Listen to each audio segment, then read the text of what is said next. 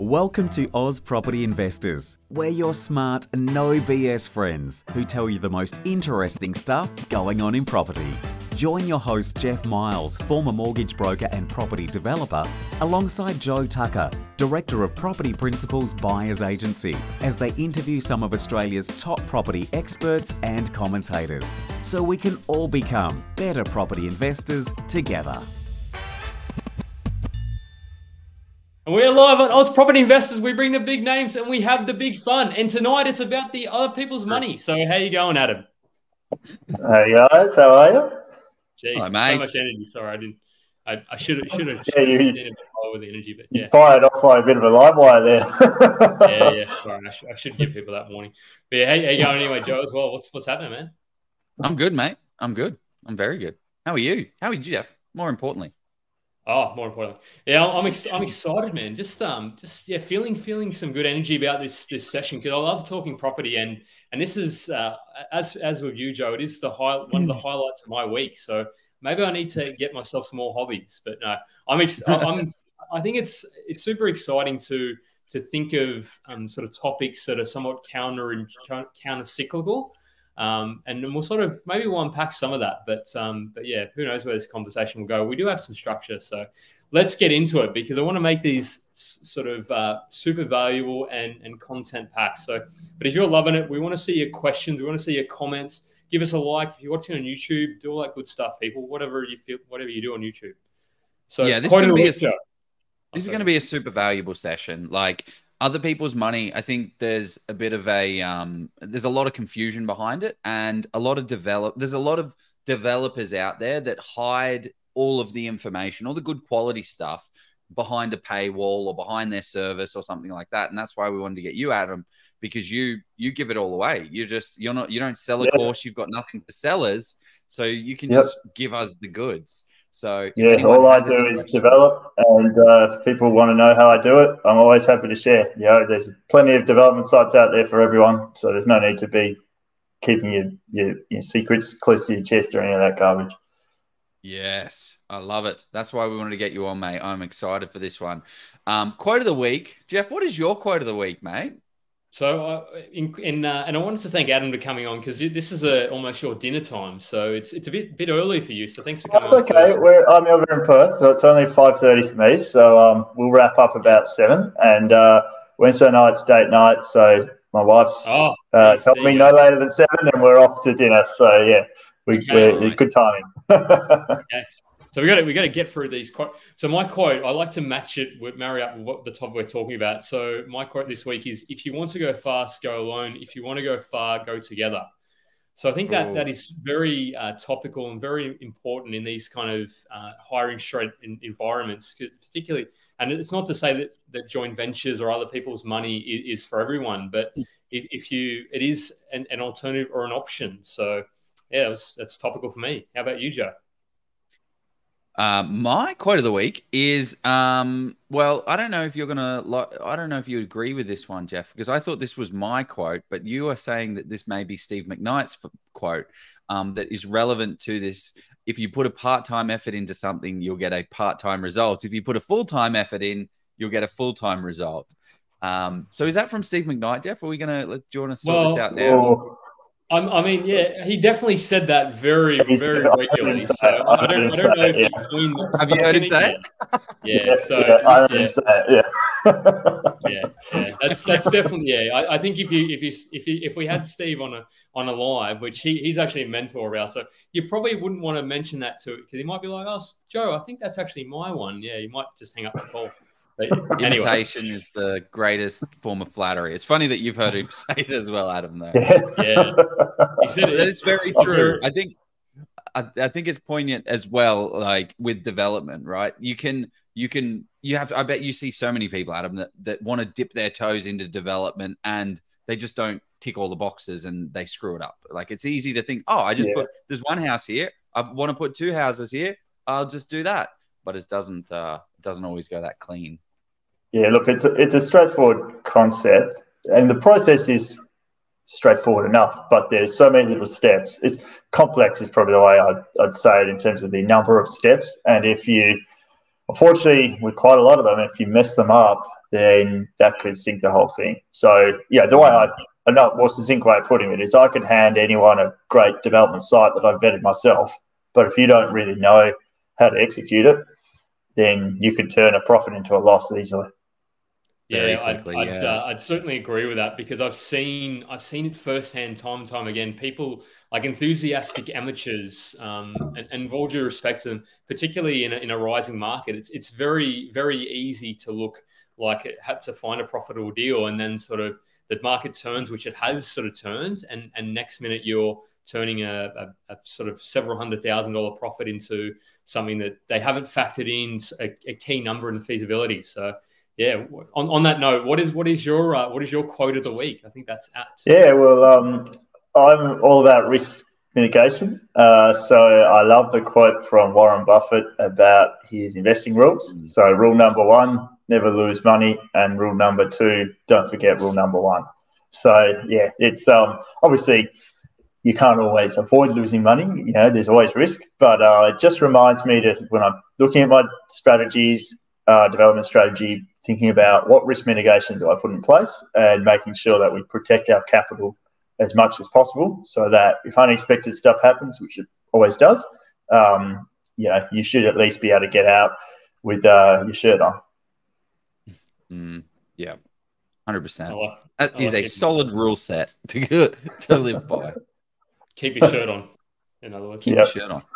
Will do. okay. Okay. Well, I'm, I'm, yeah, you go, Joe. Let's do it. Okay, we're back. We're going to jump in. We're going to jump into our uh, our little sponsored post here, but then we will talk and introduce the man, the myth, the legend that is Adam. Um, so let's do it.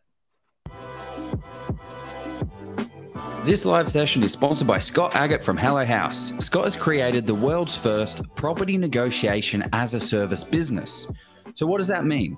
Well, let's think about it. When was the last time you negotiated on anything over $100? let alone a property that is going to be one of the biggest investments of your life. The vendor, they have a trained negotiator on their side in the form of a real estate agent. That's kind of like you stepping into the ring with Mike Tyson after never training a day of boxing in your life. These guys are trained professionals, and that's what they do day in and day out. And this is what Hello House does every single day as well. They negotiate on property to get the best buy price from the real estate agents. Scott Agate, he's the expert negotiator. He has been in this industry since 1995. He owned and operated three Belle franchises. Scott was the guy that was teaching these real estate agents all these agent games. He knows all of their tricks. Having him on your side is going to give you a massive unfair advantage and literally save you tens of thousands of dollars.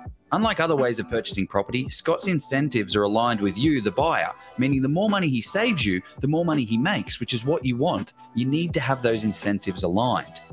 Scott has kindly offered our group a massive discount on the retainer fee for his service. So if you're looking to buy your next home or investment property, click the link below to get in touch. So I've actually uh, I've, I've dropped the link for for Mr. Mr. Raggett and Hello House's uh, Get Buy Ready course, which which talks all about these good stuff. So there, there is a very generous discount still going there as well. So check that out because we've had Scott on heaps of times. So that's uh, and I, I, think negotiation is is all part of the, uh, the, the other people's money process as well. So I'm ex- I'm excited. I'm sure we'll talk a little bit about that, but um, maybe maybe why not. But Adam, let's uh, let's let's talk to you. You sent me. Uh, I, love the bio you sent me. It, it was amazing because I it's it's so succinct. It's fantastic. So. You are the founding director at Develop Capital, a co-founder of the, the PPD, the Perth Property Developers. They should call it the PPD. I can just imagine the memes would throw off that. Um, 11 plus years experience in residential development. So um, that's that's that's a that's a good amount of experience. So I'd be interested to yeah, and 30 million plus in projects with 50 plus investors. And I, I ask you to give you a bit of color as to what you also do in your your, your sort of uh, outside of property because. Uh, I just yeah, I love to hear what what what else people get up to, and you you, you run marathons and half marathons as well as there's something else you sent you sent to me that you yeah um, hockey. I like uh, yeah. like like to play field hockey. So season's just finished. So yeah, now oh, yeah, I'm yeah, moving to running season. Like field or ice, but yeah. so yeah, that's that's that's just like a marathon or a half marathon is um, it's pun- absolute punishment. Like it, it can be. Yeah. Many, how well, the, you well, if you run the marathon, the half marathon doesn't seem too bad, right? so yeah, I, I've, I, run, um, I've run two marathons and probably about eight halves. So um, yeah. half is probably my preferred distance. It's um, yeah. when you're training for a marathon, it's like having a part-time job. You know, you're putting in probably about 18 hours of of exercise between recovery and stretching and um, strength yeah. training as well as, as running. So yeah. What's your um what's your quickest half marathon time? Just quickly. Uh hour forty five. Yeah. An hour forty five. Yeah, yeah, I did. So. I did. I did now forty three. Not that it's a competition. But, yeah. oh, shit. There that, that was on a completely flat track, though. I, I don't. I, I'd, I'd be lucky. If well, yeah, you always pick a flat track for your PB, don't you? oh yeah, that was. It was about thirty degrees. It was thirty degrees though at nine a.m. So uh, that's yeah. I was assuming February they do one in Busselton and WA. Lovely, lovely beachside uh, city, and um, you run along the coast with no, not many sand dunes, and yeah, everyone gets their PB down there. Love it. I have to go. I have to get WA. So talking talking about uh, running. Let's let's talk about. Let's. Uh, I want. I want to you. I want to get. Uh, I want to get up and running. So let's. The first question, or most most times we ask people is, tell us about your first property investment, and and how it went and what was it all about? Yeah. So I'll actually tell you about the first property I ever bought, which ended up being an investment, and then kickstarted me to where I am now. So um, back in 2008, I bought my first home using my first time buyer's grant. And I bought a little one bedroom apartment in suburb called Victoria Park in Perth, real inner city suburb, um, lots of apartments and townhouses and things like that. And um, bought bought a little place. Uh, and when I was looking for it, I realised that you could buy renovated or unrenovated ones, and the cost difference between them was pretty much the price of doing a reno. So yeah, I, I bought the unrenovated one for I think about two hundred thousand, and it, if you paid twenty grand, you could renovate it, and the renovated ones were about two twenty. Um, so the problem with the way people renovated the houses though is that because it was a cheaper type of property, they always skimp on part of the reno, and so I thought, well, I want somewhere nice to live. I'll just buy it and renovate it myself. Um, so that was my little foray into renovating, and um, done purely from a. It wasn't as a project. You know, I didn't expect to make any profit, but um, I signed up the offer for the house, and um, the this was end of 2008, and the GFC was just hitting, and um, the government announced all the stimulus measures, and one of the things they announced was they were doubling the first homeowner grant for um, established properties, and I just missed out because I'd signed like a couple of weeks before. But one thing mm. I'd read, and they they still repeat it, I think it's true, is any change to the first homeowner grant is inflationary. So that kicked off this massive buying spree because the the grant was only doubled for about 12 or 18 months or something. And so, so all of a sudden we got all this capital growth. So I saw the value of the property increase 20% in about 12 months. Um, and yeah, I, I moved wow. into it and renovated it and um, was then thinking about, okay, I've got my own place. What do I do next? What's my next investment going to be? And I, initially liked the idea of buy and hold, but one thing I was really worried about was I only had enough money to buy one more property. And if I bought something and it didn't grow, then I'd be stuck. Mm. And I started reading Steve McKnight's books, funnily enough, we mentioned him earlier. And yeah. he was big on um, you know, adding value and doing other stuff as well, and and sort of riding waves of growth. And I really didn't want to do any more renos, but he, you know, he just convinced me. By the time I finished reading the book, I don't remember being quite frustrated with the book because it pissed me off because it was the logic was sound, but I didn't want to do a reno. and then I decided, all right, I want to. I'll have to go. You know, next purchase would be a reno, and I'll, I'll buy reno sell. And I didn't have enough money to do it and own my property. So I had to make the decision to sell that and become a renter and um, mm. cash out. And in hindsight, it worked perfectly because the, the price peaked uh, off this um, first homeowner grant increase. And uh, I cashed in at, at what was the top. I, I found that out in hindsight. And um, the prices then went down over time because uh, the stimulation wasn't there. Uh, but yeah. you know, I'd gone and bought something, done a reno, done well, made my first profit out of that, and that sort of kickstarted my development career. So okay, well that's awesome. So you made like a sorry, what did you sell it at? Oh, like 290, 290,000 okay. and I bought it for 200 and reno all in reno was about 220. So yeah, it um yeah, it was nice little um the stars aligned in many ways. Just an example of if you take action sometimes you get a you can get a bit of a windfall. I, I, never expected it would grow. I wasn't buying it for a profit, it was just somewhere to live. But um yeah, it all worked out. so, so you went straight into development after that. You're like, okay, cool. I can make money in renovation, but I don't want to do that because I don't like picking up the hammer. What did that look like? Because usually people don't just fall into yeah. development straight away. Like, talk through that. That's a great question um, because I use a pretty broad um, definition of development. I, I will add, and it's not a traditional thing, but I still think that renovation is a form of development because you're improving the land and uh, improving the value of something and then selling it on. And um, and also the skills. If you can buy something renovated and sell it and make a profit, that's actually pretty hard to do. And uh, if somebody, I meet someone and they tell me they can do that, then I know they've got most of the skills they need to be able to move into the traditional form of development of subdivision and, and construction. Um, so I didn't necessarily go straight into that though. I did a couple more renos, um, and then the reason I moved away from them was just uh, scale was I found scaling a bit hard. Yeah, doing a reno is okay. I was making these weren't high price properties. I was buying for three, four hundred thousand, I think, back then. Was making 50, 60, 70 grand a time. But um, yeah. in order to scale, I was having to, I'd have to do quite a lot of volume of renos. And, and to actually be able to do that, I would have needed to set up a team. And I, I just wasn't in the, I, I wasn't confident enough to do that. So I, I then added some subdivision, uh, did a subdivision with the reno as well, realized that that was actually really easy um, given the skills I already had. And then I started adding the construction because that wasn't much of a leap from there either. So I got I got a couple of questions. So when you said when you sort of said it, you're making you could easily you could fairly easily make sixty to eighty k in reno.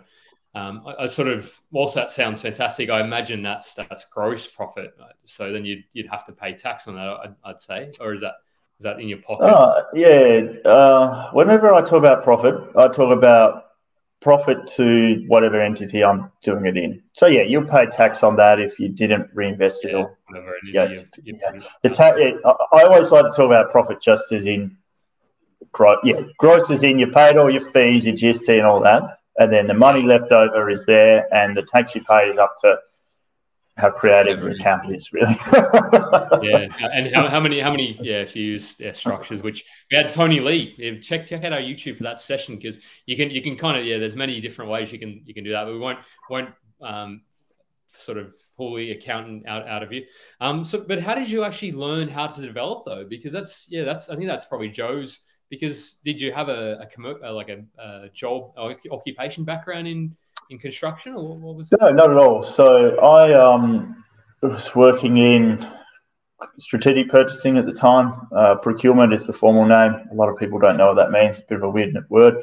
And um, I was working, started off working for government and then worked for mining. So big companies, big contracts, also commercial stuff. So that gave me some good soft skills that you need around development. With uh, I, I, used to have a lot of meetings with lawyers and things, so it's easy for me to mm. set up um, commercial agreements when I got to that with OPM, um, analytical skills, that sort of thing. Uh, but in terms of actually, how did I figure out how to do this? Uh, there's two main influences for me. It was one, fortunate uh, to come from a property family. So my father's a property valuer, and my mother was a real estate agent for about oh, 30 years. Um, doesn't sell anymore. Um, and so they'd done little renos and things when I was growing up. And uh, I hadn't thought much of them at the time, but when I was a bit older, it made sense to follow in their footsteps, and they were there to give me some guidance. But um, as anyone who's worked with their family probably knows, it it's great, but you still need to break away and stand on your own two feet. I mean, I get along really well with my family. There's no conflict, but you still got that family yeah. dynamic at play. So um, I decided to do a, a course like a lot of people. You know, the easiest way to find a mentor is to find someone who's teaching it and, and pay them some money. And there was a course based in Perth uh, with some a couple that did a lot of projects in Perth. Um, like everything, probably cost about 10 grand or whatever the equivalent that, that was 12, 13 years ago. And um, that just gave me a bit more structure and formality around um, how to find find sites. And yeah, like everything, the best way to learn is to have someone to guide you, but also just get your hands dirty, get in there and do it. And um, the learning curve yeah. of just doing one project was probably probably off that I learned ninety percent of anything I needed to know skills wise. The rest of my journey has just been about experience and judgment, um, and that can only be built from time. Mm. Yeah, as, as I say, yeah. the first million or the first kind of deal is, is often the hardest because it, you're, you're you're concerned that the world's gonna the sky's gonna fall if you make one or two mistakes. Which in most deals or in most purchases, people will make a mistake. So, but I think that's that's really uh, really interesting. Yeah, definitely. And look, I've, I've often found it over the years thought back to that first project, and if I go if I went to do it again today, if all the other numbers were equal, I reckon I could have pulled out another 30, 40% extra profit just from having a bit more experience, better trade knowledge. Um, yeah, just refinement. So, yeah, everyone makes wow, some mistakes, okay. but it doesn't mean you have to lose money, right? yeah, that's massive. So, what what are some of those small mistakes that you made that cost you 30, oh, 40%? Just, uh, we were, the way we, one of the ways to actually make buy, rent, sell work is to increase the number of bedrooms in the property. And depending on the, the planning laws around where you live, that doesn't necessarily mean you need a planning approval. Um, so in this house, I found a house with a really large living area, and there was room to create another bedroom and an ensuite bathroom. Um, so that was great to increase the value. But when you, the rental is a little bit more complex now. So um, uh, just the way we renovated it, where we placed the stuff and the trades we used, straight away there's a lot of money I could have saved in hindsight uh, in the way I did it. And um, yeah, a lot of it just comes down to that, you know, better decisions around how you executed the reno. And uh, just one thing that's always fascinated me with trades is um, some of the best trades don't advertise and they're not necessarily the most expensive either. Um, I've worked with some guys, particularly when they're a little bit older, that I've worked with some guys who just had an attitude that because they're older, they can't charge as much because they're not as quick as a young guy, which is probably fine if you're in a building site or something and they're cracking the whip. But from my perspective, you're older, you've got a lot of experience. Um, usually, these guys have multiple uh, different skills, different trades, and they just charge. They could charge literally half of what someone else would charge, who's um, just a bit better at marketing themselves and um, you know has that different what is it uh, that yeah, set worth set worth set, set point thing you know? Um, people just charge how much they think they're worth rather than how much they are in the marketplace. Yeah. Interesting. Okay. Um, so it was just more of the layout that you structured and and you could have put the bath here and and organized the pipe. You could the pipe work was here and you could have done that that kind of stuff to it. Um, yeah yes so when did you start bringing in other people's money into these deals, right? So you're starting with a renovation. You've got like I don't know seventy thousand dollar kitty in here. Then you run into another renovation, and then then you're like, how do I scale this? Or how did it? How did that come into play? Yeah, so it was a few years after I started. Um, I was working with, by that stage, I had a, a property coach I, I work with, I, I, still work with now. And um, um, property I was looking at What's a property coach?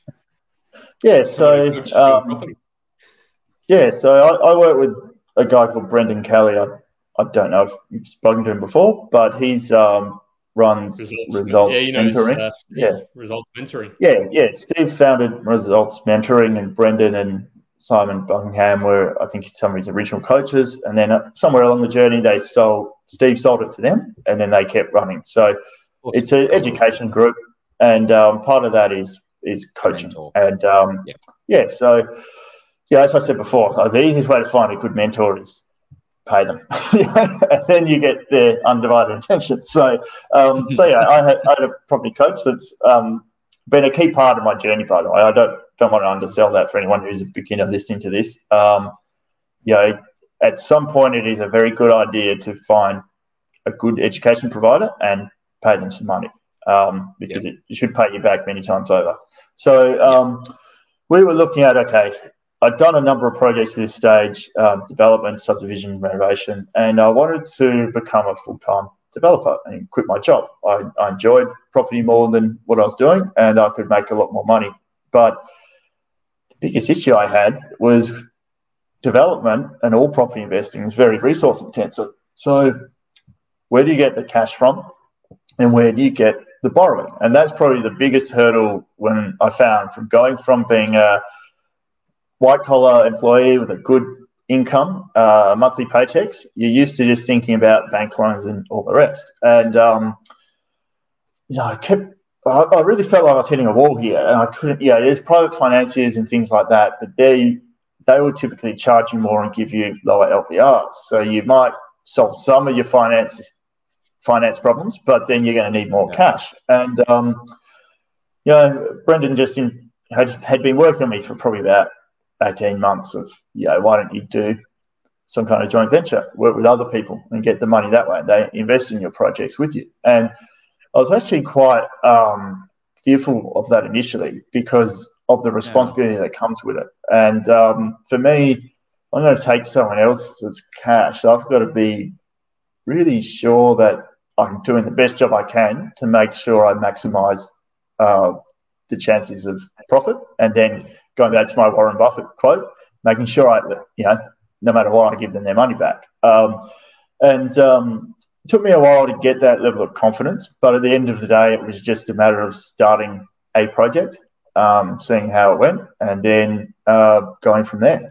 But one thing that I would, I just want to highlight in terms of that anecdote is if you are looking at using other people's money, it is really important that you consider the responsibility you have and make sure you've got a strong background. Uh, I only jumped into this when I'd already done quite a lot of other projects. So um, I knew I had the experience there. I wasn't trying to learn how to do a project and also in, involving other people because there's too much risk. And ethically, you need to be confident that you um, are going into this with with good skills because if you're going to take the first one of these I did, I didn't well, I put the borrowing capacity in actually because I still had a job at that point. I hadn't quite put the pin, and um, the other guys put the cash in. So um, yeah, you've a big part of what I'm contributing was my skill in being able to do a project. So I needed some confidence that I had that skill and experience. On that, on, that, on that point, Oh, sorry. I was just going to say on, that point around you had, you had the borrowing capacity. I, I, think now is probably a good time to talk about what are the various components that make up um, other people's money, like the, the, the pieces of the pie. If you could talk to that. Yeah, great question. So I look at it as from the development lens. I look at it as uh, three pillars of property development. Is the way I like to look at it. So in order to do a property development, you need to have a good profitable site you need someone with the knowledge and experience and skill to actually execute, and you need the resources and the, to be able to do the deal. And the resources are cash and borrowing. So, yeah, you, you, well, really, uh, sorry, I might simplify that. It is just cash. It's just that typically we will, in order to leverage, you want to get a bunch of that cash from the bank uh, because they lend it to you at a relatively cheap rate and um, you can then fill the rest in with um, hard cash, I suppose. So um, those are the components, really. Um, and okay, so all it is is um, serviceability partner to be able to go to the bank and borrow, say, seventy percent loan, and then somebody else to upfront the thirty percent loan to uh, make hundred percent of the profit of the deal, like hundred percent of the deal. Like, yeah, that's right. And, and any other costs that the bank doesn't lend on everything. Uh, so, mm. you know, the way we do, we'll show a little case study later, but the sort of project I do, yeah. we we still like to renovate houses. So with that, the bank can lend on renos, but it's complicated.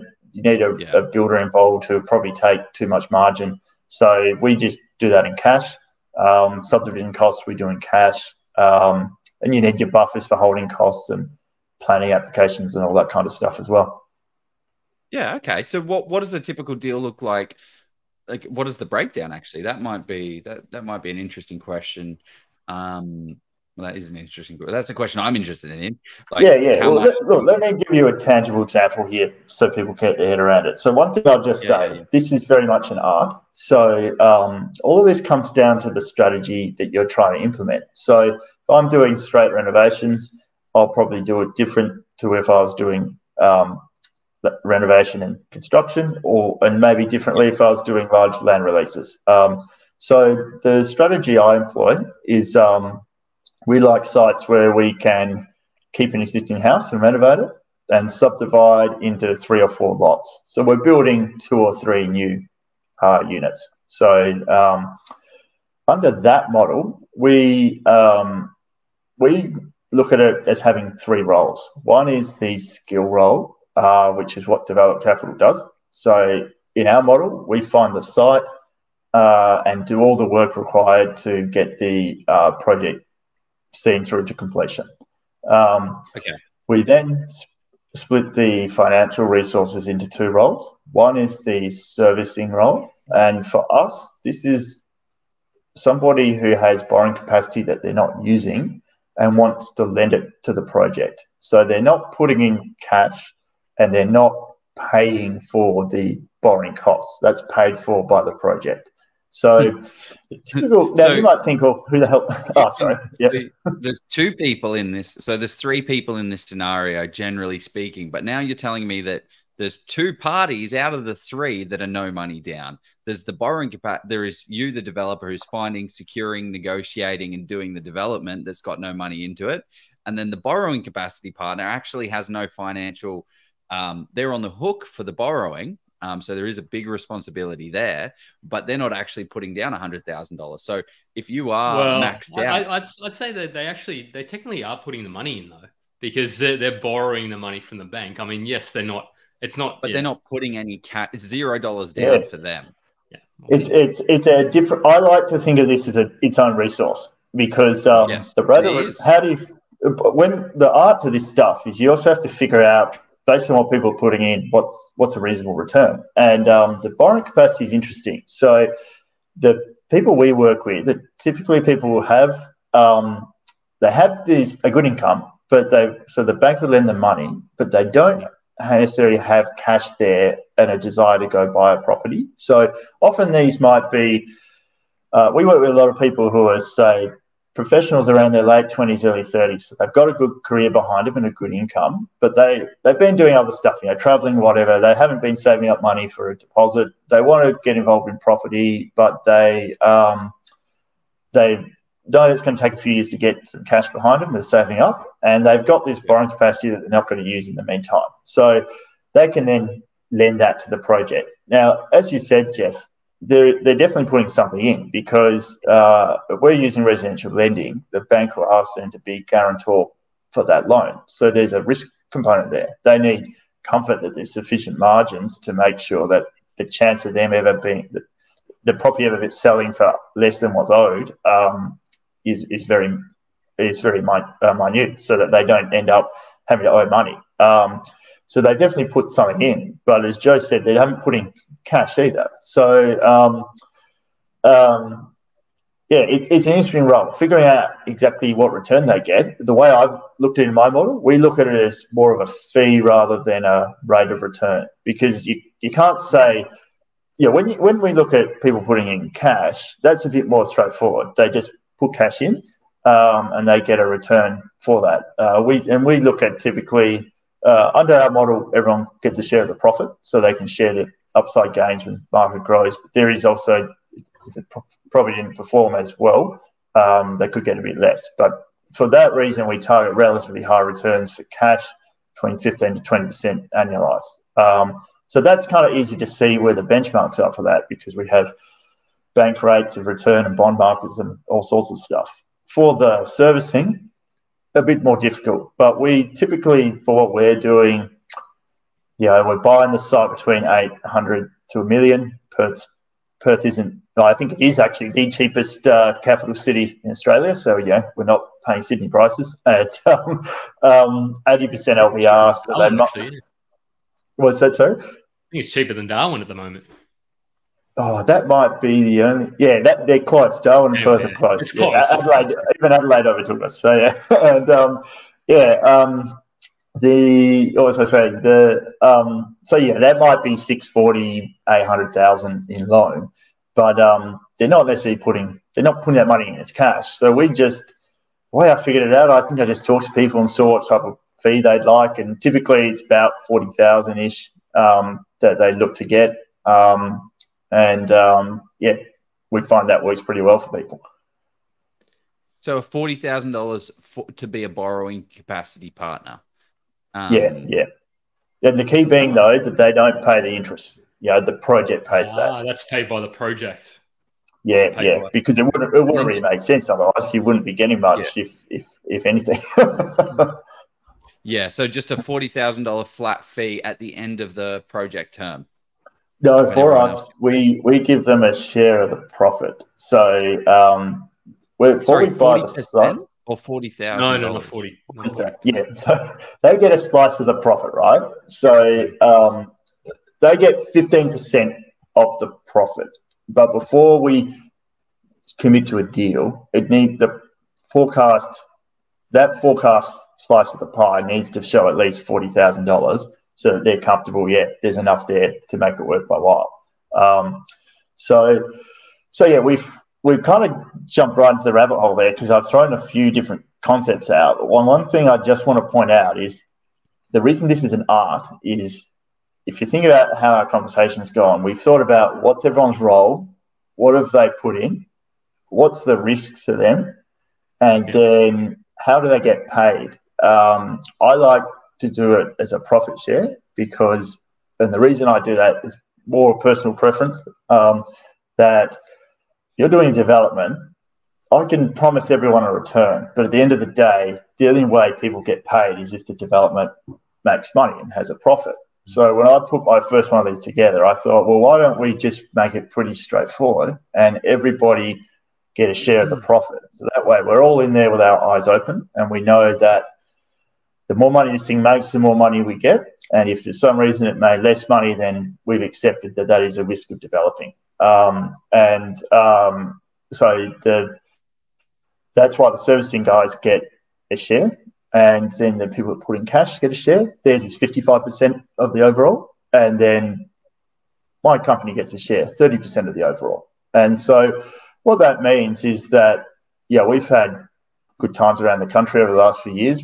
Prices have gone up. Uh, we've got a number of projects where the profit is a lot higher than we initially thought, and you know that forty thousand dollar fee for some guys is sitting around seventy, eighty thousand. Um, uh, so that's fine. It's exciting. We've all um, all been in a project together, and we all get to share the win. So, so, so I think to clarify, I think Joe was looking a little confused about this. So I think it's it's a minimum of forty thousand that that would go to the to the servicing partner. Is that forty thousand or the percentage? Uh, no, I would put it this.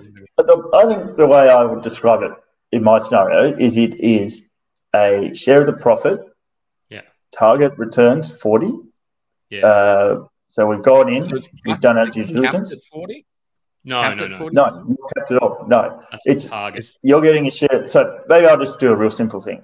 Hey, Yeah. it's Joe. We'll just pretend you're my servicing guy. Um, you want to be part of my project. I found this project here, and we've done our due diligence, and we checked our numbers. Uh, so we we're very confident that today, as, as of today, in this market, the profit is real, and that you will get a 15% share of that. And what that's projecting is $42,000, say. Um, and you say, okay, that's fine. I'm that seems reasonable to me, knowing full Can't be the well that if?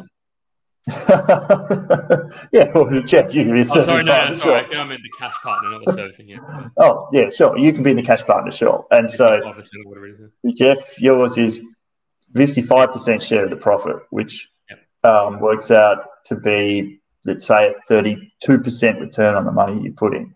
Um, and um, that way we start the project. And if the market grows, suddenly your returns are up you because you're getting a share of the profit. But if the market went down a bit, um, then maybe you get a bit less. So Cool. yeah, yeah, yeah makes would, sense. So if we make a hundred thousand dollars profit, I get fifteen thousand, Jeff gets fifty five thousand, you get thirty thousand. Yeah, that's right. Yep. Yeah, cool, cool, cool, cool, cool, cool. That makes sense. Okay, yeah. cool. We got it. Yeah. Um, so um, one of the questions that I have is what happens. Well, actually, there's a question that's actually come up here already. Have you ever returned a loss, and how does that work for people? So one of the things is yeah. is capital risk. Um, how do you how do you get around that? Like, yeah. how does someone? So I have not returned a loss, but that doesn't mean to say it can't happen because the yeah. biggest biggest thing outside of our control is the market. And um, I spend a lot yeah. of effort in being very selective about where I buy. But look at the last three years. You know, COVID came along. No one knew about that. Um, interest rate rises. Yeah, we might. We had a sense it would rise at some point, but who could say when, how quickly, or where it'll stop? Um, and, and what does that even mean for your local market? Very different all over Australia for what that means. So, um, what does that mean in my model? If we're sharing profits, we share downside risk as well. And this is just this goes back to the art though. This is how I like to structure it. You and I was talking a second how there's other ways you could do it. Um, yeah. In our model, remember I said that the cash guys get the biggest return, 55%. The reason for that is in our model they take the risk, biggest risk, because if we lost money, um, the bank always gets repaid first. So the first person, the first thing that goes is the profit. The second thing that goes would be the capital, and then the um, if you're at a point where you couldn't repay the bank, that's when the um, servicing guy might be on the hook. But really, if you're at that point, why would you want to sell the property?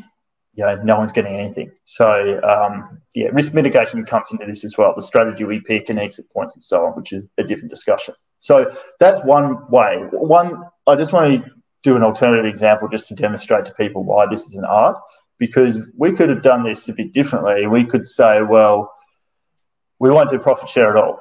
I will raise the money and do that as a loan. So, Jeff, now instead of me giving you profit, I'm going to give you, I'm going to say, give me a two year loan and I'll pay you, geez, where's bank interest at the moment? Maybe 8% per annum. Uh, that's a bit of a clip on top of the bank. Um, and it's secured by uh, caveat say. So you've got some security there against the asset.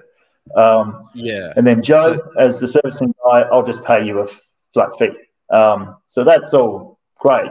The risk is then more transferred onto me. Uh, so if, if I did the numbers that way, there'd be more profit left over that could be left to the skill person. But um, you've then got that risk of making sure your development runs a bit slower and you're running out of time. Maybe you don't get it done in two years because you you know COVID hit and things got delayed. In which and case, got a penalty a penalty interest so on on the in the in the heads of agreement or the JV agreement or whatever it's called, and then you have to pay the you pay the, the servicing partner more. And yeah, anyway, I'll let you.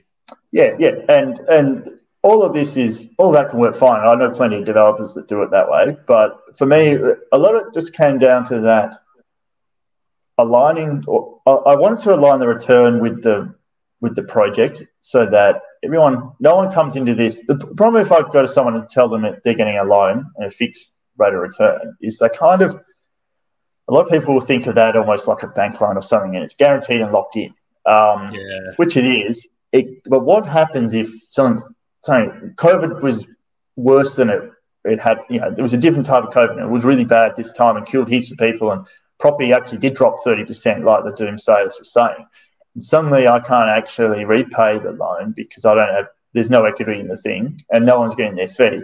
Um, yeah, I just it's just a personal preference for me that I wanted to light it more up with the project itself. So everyone goes in with their eyes open and um, uh, we're all working to the same basis, which I found's worked pretty well. When unexpected stuff has happened, um, yeah, everyone's been on the same page. It hasn't been too hard to work your way through it. Yes, I, yeah, I think I think yeah. it's a good um, good time to jump into what um what what are some of the challenges that have happened in projects and, and what are some of the more commons? I think the development is a really good um, strategy for you can get good profit and good uh, returns on your money. The most challenging thing with it is there are um, a lot of things that are a bit out of your control along the way. So one is timeliness. So banks and councils are the notorious institutes that push my timelines out. In that, once I go into their process to get finance for buying the site or building or our planning approvals, um, that's when yeah, there's there's targets they work to, but they have no obligation to stick to them. So that's typically where we see delays, um, and it can be a bit hard to. We always build contingency into our timeframes, but it, it is hard to know exactly when something's going to finish. And if you're doing a development, you need to accept that that's a risk and understand that any projection is a bit rubber in terms of time. This is a uh, a bit of a slower moving beast than say a, a quick cosmetic in and out reno. Um, yeah. The other thing is is market fluctuations. It's probably the other other risk. So um, in the projects I've had that haven't returned as much, I've, I have not had anything that's lost money. But um, the ones that didn't return as much, it was usually just because the market might have softened a bit, um, and you didn't get quite uh, the sale price that you thought you would at the start. Um, so yeah, those are probably the two two main things to think of in terms of risk. Uh, another one, which I've sold pretty well, is your builder. So um, that's the third pillar that could really cause you a lot of delays uh, if they're not switched on. Um, and I used to, having a background in procurement meant I used to do lots of tenders in my day job. So I used to always tender the work and work with different builders. Uh, but I've started to realize in the residential space, their net margin is very narrow. It might only be making five, six percent net profit, uh, excluding all their overheads and things. So, how much am I going to save by tendering? One percent, two percent, yeah. And if I save too much, I'm actually might be going with a guy who's not going to make any profit. In which case, the only reason they're taking that on is they're probably going to go broke pretty soon because they're, they're desperate for cash flow. So. Um, I realized then if you're doing that and you end up with a builder that runs a bit slow, doesn't take too many months of extra holding costs to erode any savings you got. And so I decided to make a decision to work with one builder as a preferred builder and therefore build a really strong relationship with them and um, start being able to solve some of that risk. And the guy I met, um, Ungud, he uh, runs a building company just for developers. Um, oh, sorry, primarily for developers. He does the odd house build. He's a developer himself. Uh, I formed a really good relationship with him. I'm now really good mates with him. Um, and he and I founded the Perth Property Developers uh, Networking Group. So we, we do that as well. So um, suddenly that, that manages a lot of that risk, you know. Joe and Jeff, Joe and Jeff special, that one. yeah. um, what, did, did, you meet, did you meet in results mentoring by any chance? No, I was running a networking meeting um, and Ungud walked in with another now good mate of mine, Zach. And um, we started chatting and yeah here we are. There you go. So one, one of the big things that you mentioned there is picking a good builder. What are some of the things that we should be looking out for when it comes to selecting a builder? And what are some of the red flags that we could potentially be seeing out there? Look i think the biggest tip i could say is pick a builder that commonly builds what you're building mm. so that you are their ideal client. Sounds obvious, but one thing that that is hard with building is the vast majority of clients, from when you look at your main builders, the vast majority of their clients are home builders. And home builders, what they're usually, they're, they're usually kind of price sensitive to a point, but they're also then really just wanting their dream or as much of it as they can afford. So you hit them with a three, four month delay on their build, they might not even notice that much, or they might whinge, but it's not really the end of the world for them. Um, developers are very different. We we're very demanding that we want good quality, at least, or sorry, we want enough quality to meet what our target market wants, but we don't necessarily want much more, or maybe slightly more to stand out from the crowd. We want it as cheap as possible because every dollar saved is a dollar made, and we want it as quick as possible for the same reason. Um, so dealing with a development centric builder means that a lot of process is going to be much more focused to you. So think about something like pre-start with a builder, you go do your selections and so on. Um, yeah, for a home buyer, that's a multi-day process and stressing about the colors they need a lot of hand holding. For a developer, often there'll be certain things I know about my target market that they need, and the rest of the selections are basically what's popular right now. Um, give me those. Uh, I don't need a very big range at all. Um, so, so that's one big thing. If you get that right fit, then your your builder should be um, starting off on the right foot. And then the second big thing is um, financial stability. That's a very difficult thing to measure, and everyone's very aware of it at the moment because unfortunately builders are going broke. And.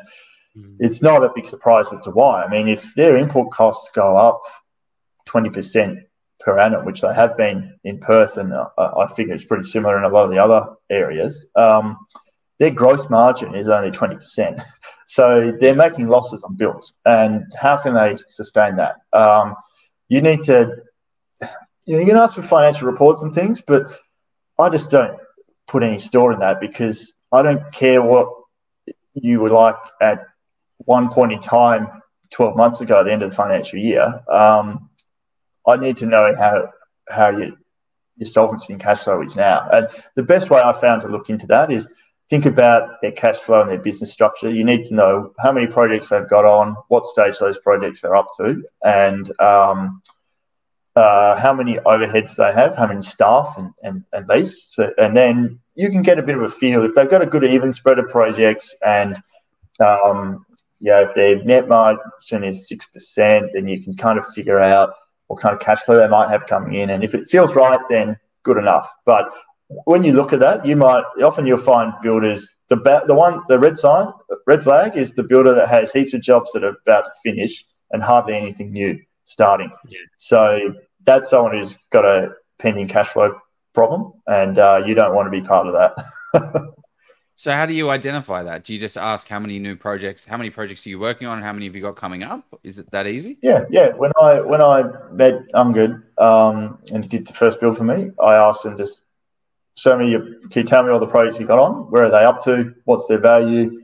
Uh, how many how much staff do you have? And I was up front. I said, yeah, I just want to get a bit of a sense for your um cash flow. And um and and one thing I will say, just because something might not seem right from the ideal, at least gives people a chance to explain. You know, um, a new growing business won't have a great cash flow projection, but they might be able to show they've got heaps of cash reserves. Um, and um, you know, once you and then just think about it commercially. So, okay, you've got these staff and these roles. You can just do a back the envelope calculation as to what their likely overheads are, and you know the total value of their build, probably working on a, you need to know your market, but in Perth, they're probably working on about a 20% gross margin, 6% net. So does that, that's a 14% uh, between their net profit and, and gross. So is that enough to cover their staff and their, the rest of their stuff? Yes. Well, they're probably, probably that's a, a fine business to jump in with. So yeah, but yeah, I think we're we're getting off the OPM and into the uh, how to how to tender for building though. it's it's it's very it's very interesting though, isn't it? But um, but so so let's um, I, I think I think we can it'd be interesting to talk about the the types of deals that because it sounds like you're you're quite a you, you are an arts uh, like you, you focus on the art of of other people's money, but but you do have a system and a process. So what what sort of deals do do you find works quite well to make sure you can you're able to deliver um, a, a, sort of close to a repeatable process? Yeah, yeah, that's a great question. So, um, what I aim for is, um, I think you, you just said, I aim for a strategy that allows repetition and to repeat the same deal. So, if you think of my niche, buy, renovate, build two or three new. Um, yeah. The way the planning code works in Perth and the, the land sizes, that's there's heaps of properties that could do that. Um, doesn't mean they're profitable, but just if you just went looking for sites, there's heaps of potential sites. So it's something you can easily replicate. And the reason I like that is then I can systemize it. Um, so I can start getting very efficient at how I do the projects. And the better my systems are, the more um, predictable my outcomes are because I've got good control over them. I'm doing the same thing over and over, so I get a good understanding of the ins and outs. Um, and I'm, I, what I'm trying to do is avoid pioneering. Um, another way to do projects and, and build is to jump into new projects each time. Maybe start with a four unit, then do a six unit, then an eight unit, and a twelve, and then you end up building a ten story apartment building or something. Um, that definitely works, but the risk with that approach is each time you jump into a new project, you're all reinventing the wheel. There's parts of that project you've never done before, uh, which means what's the term? It's, it's a bit of a mouthful, but it, it I do like the term of the unknown unknowns. You know, um, if it's a known unknown, good old Johari's window. Yeah, exactly. Yeah, but there's a known unknown. We can find an expert to reveal that for us. If we don't know that it's even there, then it's going to have an impact, positive or negative, and we're just going to have to wear it. And every time you change strategy, there's unknown unknowns, and that first one you do is there's there's a, a learning curve there. Um, so I like to avoid yeah, that when possible. Yeah. And you create um, a structured, systemized process that you can just keep repeating, repeating, repeating, and the value of that is you get better and better and better at, at the uh, at the process. So, one question I'm interested in is if I'm a wannabe developer and I want to maybe not do this full time, but I want to understand the process what's the best way to start? Should I should I be like a borrowing capacity partner? Should I put some money into the deal myself? Should I should I tag along with a developer? Like what's the best way to not be not, a wannabe and be a B? Yeah, not yeah, that we're not that we're saying that, that people should be doing uh, people should do whatever they feel comfortable with. Speak to all their, you know, fin- not financial advice people, of course. yeah. yeah. Um, look, it's um there's definitely a learning curve there. So I think yeah. The best way to approach this is to acknowledge the learning curve, and then um, you're, what you try, what you need to do is learn as much as you can and get as much hands-on experience as possible before, so that you can grow into a point of of being the person that does the deal. And I'll just give a very quick analogy around this, and then explain a specific example where I've, I've worked with someone who's gone on this journey. So I like to think of this very similar to how I ended up running a marathon. I didn't ever actually set out to run a marathon. I just um, met a guy who did running, and I had hockey season coming up, and I wanted to um, do get fit for hockey. And this guy Shane is like an ultra marathon runner. He runs what did you do? A 200 mile run earlier in the year, which is 320 k's, and it took him nearly three days or something. And um, you sleep as much as you want or you you need. So like, and he won the race, and that's part of the strategy is figuring out how much sleep you do or don't need. And you know, crazy stuff. I didn't even know people could run that far um, until I met him. And so I started running with his running group and started getting really fit. I had a great season that year with hockey. But while I was running, everyone else in there is doing ultra marathons and marathons and triathlons, and they kept asking me, "Oh, when's your next event, Adam?" And I said, oh, "I just play hockey." And after about six or eight months, I thought, you know what, maybe I should do an event. So I trained for a half marathon, and then next thing you knew, I was running a marathon. And it, it didn't seem that hard to jump there because everyone around me was a high performer in running, and I just sort of learnt off them, copied what they did. Yeah. Went to their coach, kind of, and, kind of like the, the Todd yeah. Sloan. You don't idolize, you normalize. You start to hang out with the people that, you, like, if you if you want to be a property developer, start going to events like the Perth development, uh, Perth property developers. I think. Sorry if I yeah. butchered your name. Yeah, that's right. Yeah, exactly. And, and that's why we part of why we started that group is to create that community. So now to yeah. be specific about how how do you actually do it for development? Well, there's a guy, a good friend of mine, Tom.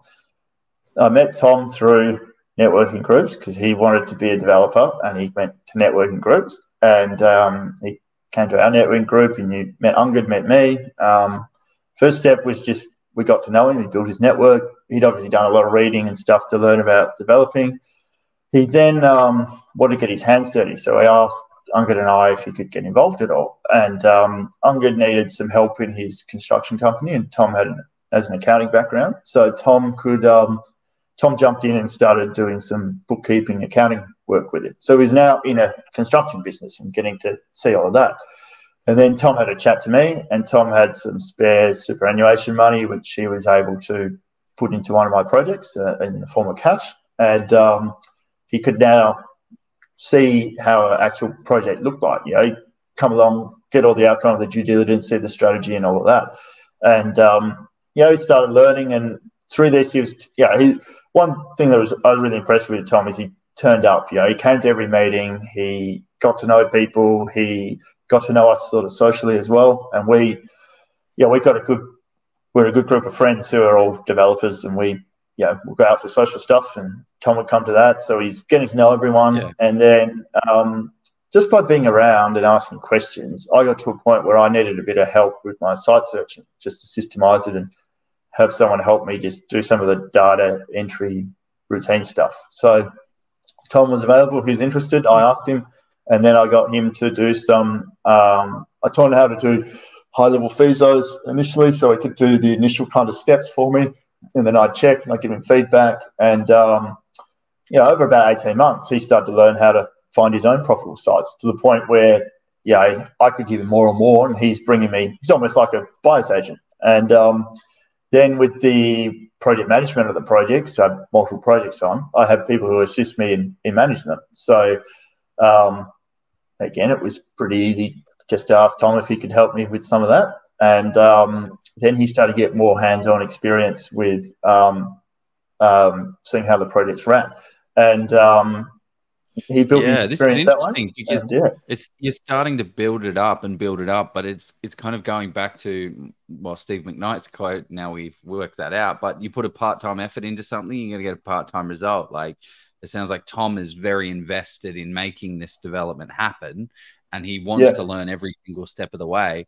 Um, but you don't necessarily have to be a Tom, right? You can be a, a Jeff who is just the finance partner, or a Joe that's just the the borrowing capacity partner um yeah awesome okay and and what's like the minimum amount of money that someone can run to get into a deal like is there like a cutoff where you say look oh, it well... depends on it depends on how people structure it. For what i do the sort of project we're doing a pool of money we want a pool of 500000 in cash and the borrowing capacity so we know we can go out there and find a great site.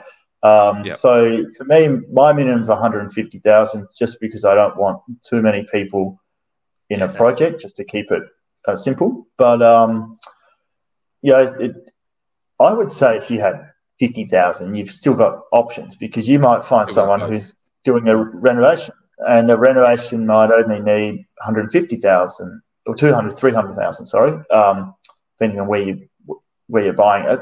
Um, and and yeah, I, I do know a guy who does stuff in regional New South Wales. He probably only needs 150, 200. So someone gave him 50, he'll happily uh, work with them. So yeah, you don't necessarily need heaps and heaps of cash. Um, um, so yeah, there, there's plenty of options, and and I I'd say about half the people I work with are interested in being a developer themselves. They've just put some money in so they can see how a project works and um, go along on that journey. And um, a lot of them then start doing their own stuff in parallel, and um, sooner or later they're the ones starting up their own JVs and using OPM. So yeah, and that's always great to see when somebody gets to that point, and yeah, they're still in your network, and they're just now more of a peer than um, an investor or, or a beginner. The student becomes a sensei. Yeah, that's right. there you go. How you like them? Um, it's, it's, it's interesting you kind of you kind of talk to that because you sort of when when you and, and I sort of seen this as well. The one the projects that often have more people in them, you often start to have greater challenges. So I think the one of yeah. one of the one of the key things of using other people's money is less is is def, I think with people at least is definitely more because you, you start having five or six people, then somebody then somebody's aunt has an opinion about what's uh, how you should renovate a property or they or that you should only build two instead of building three.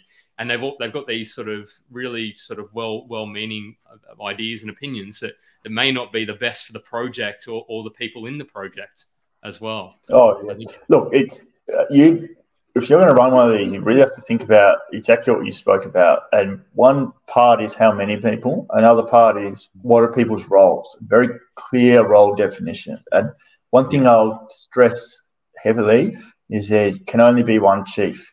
So I like the skill partner role to be a defined role. I don't want two or three people doing that. Um, even if, if I was putting my money into someone else's project, I, I need to know that there's one person running it.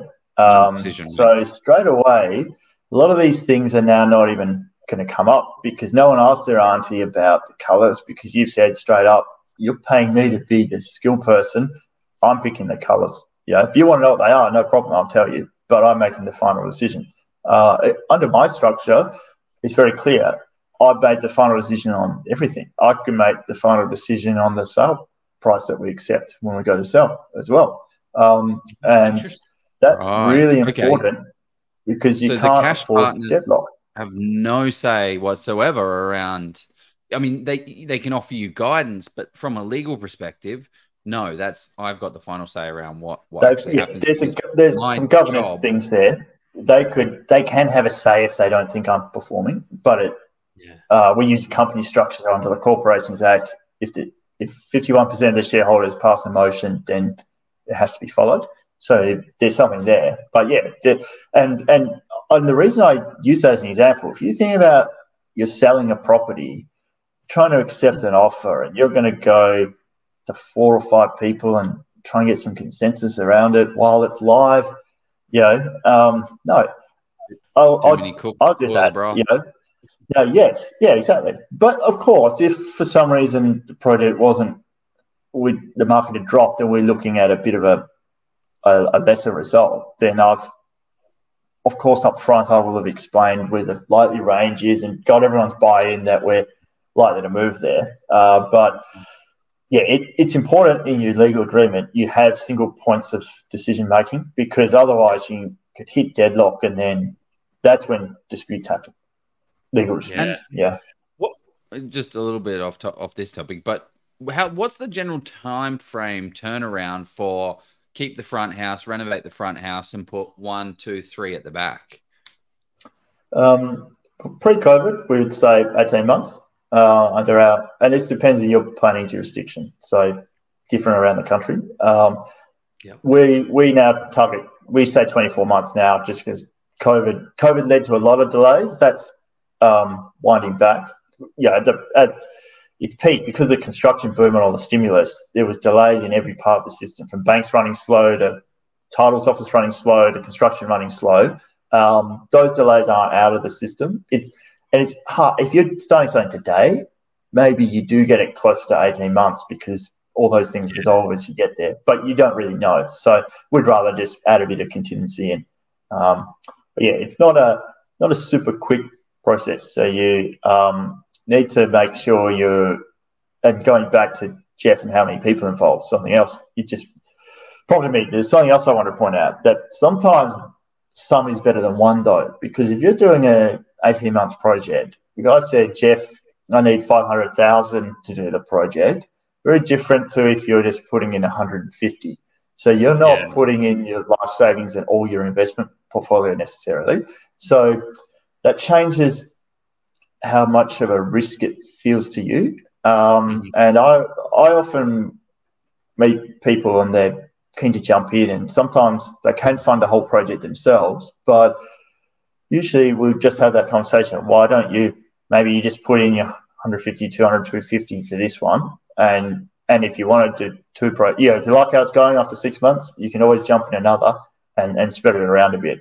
Um, yeah, it's, it's kind of it's kind of about learning, learning to learning to crawl, learning to crawl before you can walk, and and sort of actually building that relationship with the person who's running the project as well. Because I think I think that's vital. It's about the relationship and, and feeling comfortable. Because um, if, if it is it is a, a, a, huge can be a huge financial decision to put sort of half a million dollars into a project with somebody you've, you've not. Um, it's about trust and communication, all that sort of building the relationship. Yeah, and and you don't want you know project timelines can blow out. So with COVID we've got a number of projects. The profits up hugely, but the timeline's looking more like three years rather than yeah. what we initially targeted. But yeah, is, it doesn't necessarily mean it's a disaster for people because if they haven't got all their eggs in one basket, they're not under financial strain. Um, so yeah, not a big. That's actually a really a really good point. Um, what I would like to do is jump into a bit of a case study about around this of like looking at what a real deal actually looks like um, yeah. and covering covering off. But before, who's excited for a case study? Throw, if, throw if, if you want to see, want to see case study, yeah. drop a drop study in in the comments. And if you don't, we will have to end the broadcast because there's, there's, not much else after that. Yeah, yeah, we're, we're going to get to Q and A as well, so we're, we're going to do that all in the next twenty minutes because it's date night. So. throw your questions. Yeah, right, all that all that fun stuff. We're just going to run one more ad and then we'll jump straight into it. The amazing thing with commercial property investing is that in most cases it's cash flow positive from day one, which means that you can drive those profits towards paying down the debt. There are instances with commercial property investing where you can actually have the property pay itself off over 10 years, which is absolutely crazy.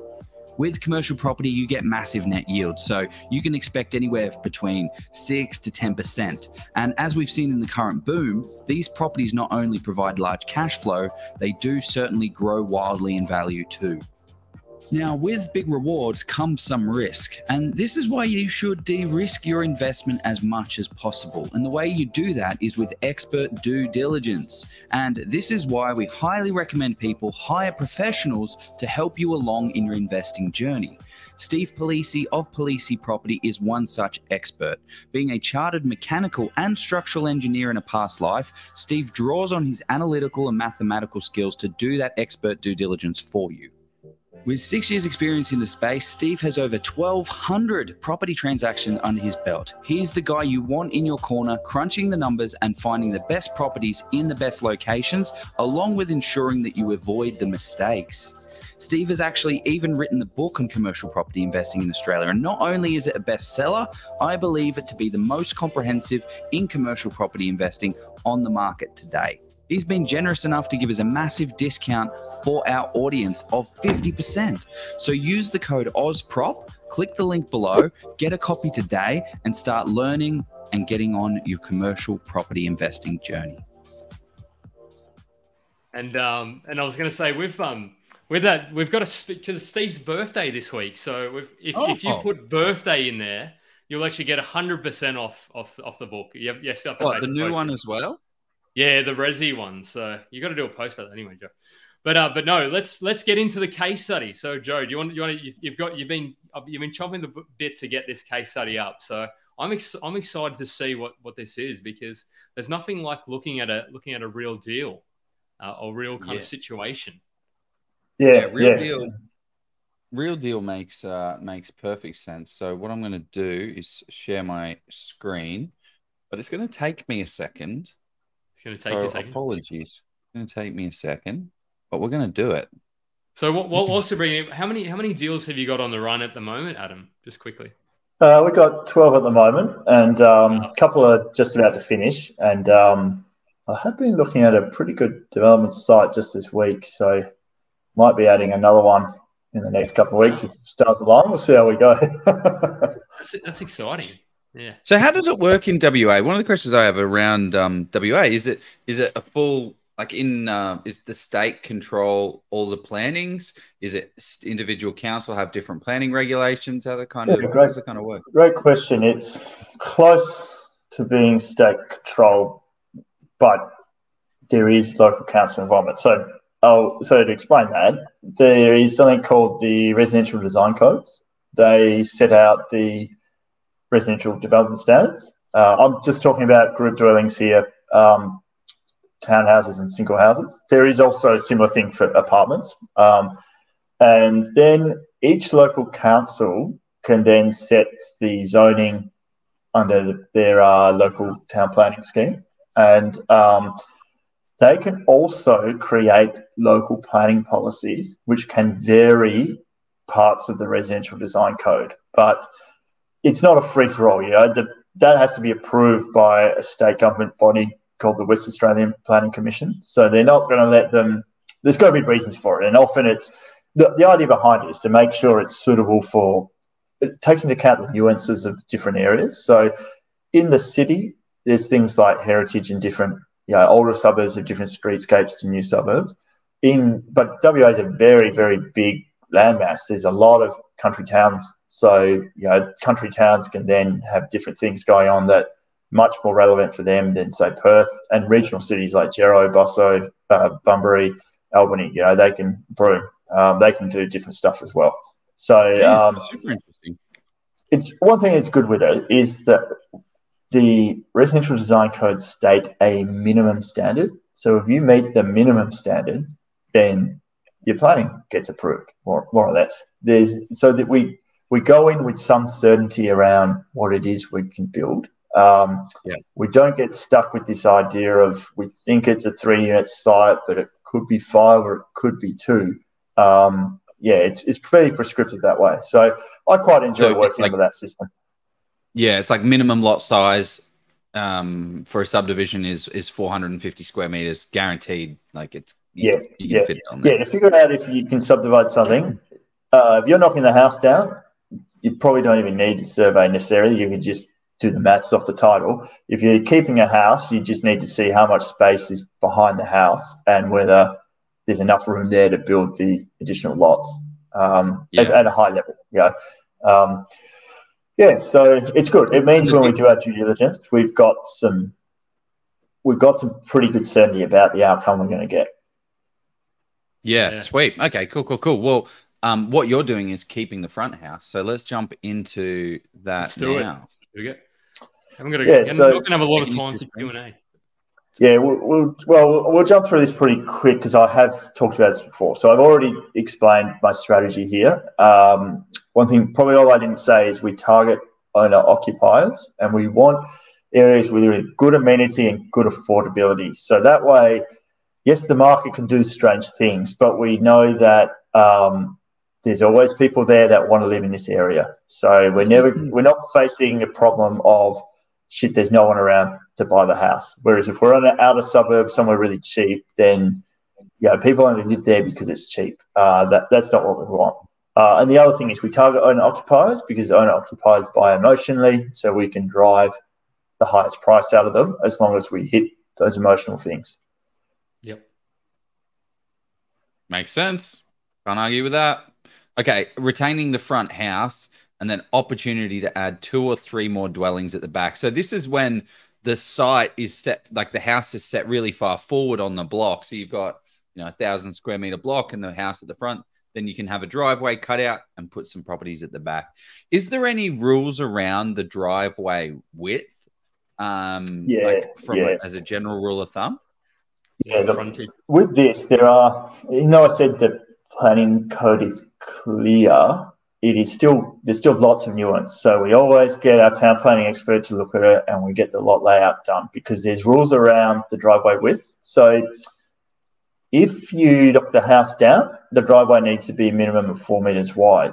If if you can keep the house, if by keeping the house it means that you can't get four meters, then they can allow you to reduce it to three meters, but only if there's not enough space there. So if you if there was enough space for it to be four meter wide, then you still have to do four meters. But if trying to get that means you'd have to knock the house down, then there's an allowance there. Um, yep. See, there's lots of little rules around that. Um, and as we know, there's always red tape with planning. yeah, that's a, okay. That's... Cool, cool, cool. that's good. um, what are we looking at here? This so is the real deal. Yeah, a project we're doing in Mount Lawley. So we sold the existing house and we're about, we got the plate height finishing for the construction at the back. So a real good example of what I've talked about. It's a uh, keep the house and we're building two behind, two townhouses, three bedroom, two bathroom, two story. Um, this suburb is a affluent suburb of Perth. It's not quite in the super rich area, though parts of it are. Um, but it's um, yeah, Perth's median price is 500 ish. I lose track, maybe high 500s. Joe, do you happen to know where it sits? Somewhere around there. Um, and yeah, end sale for the new product of this would be low millions. So yeah, not uh, uh towards that upper end of the market. Um, we purchased the site in 20 20 just before COVID. Um, we purchased for 951,000. Um, and our timing was great. You know, we're now looking at quite a higher return. Uh, we sold the existing house for 955,000 um, a few months ago, or earlier in the year. And um, so, you know, so if you sell one component for more than what you bought the site for, you know you're on a winner. And um, a lot of that came from market growth. Yeah, we saw probably about 30% market growth from our initial projection in sale to, to that sale. Um, so that's really pushed the profit up for this one. Um, I did mention before this this sort of thing you'd expect about a 24 month time frame. This one's looking more like three years because there's a lot of delays along the way with building boom and just disruption from COVID and, and things running slow. Um, that's why the forecast returns there are higher than what I sort of mentioned before. You know, the servicing person on this looking at like 84,000 then say that 40,000 and investor we would have targeted low 30s and now 54. So that's that's you know just an example of if you do profit share, there's there's an upside that's shared with everyone. Um, and yeah, at the bottom there, just an idea of the capital we needed, 570,000. The borrowing, that's the peak borrowing. So with the construction loan as well. Um, yeah. One thing with servicing, and servicing is always a bit rubbery because how much are you actually contributing given in construction loan, they still factor in the forecast rent for the completed product, which contributes towards the servicing. So, um, yeah, the the site loan was 80% of 951, whatever that would be. Um, and yeah, total cost about that 2.5 million mark. Perfect. Yeah. So, um, one of the things when I just straight up look at this, just this one picture, um, a lot of trees on the site. Is that a concern for you when you see a whole no, heap of um, trees?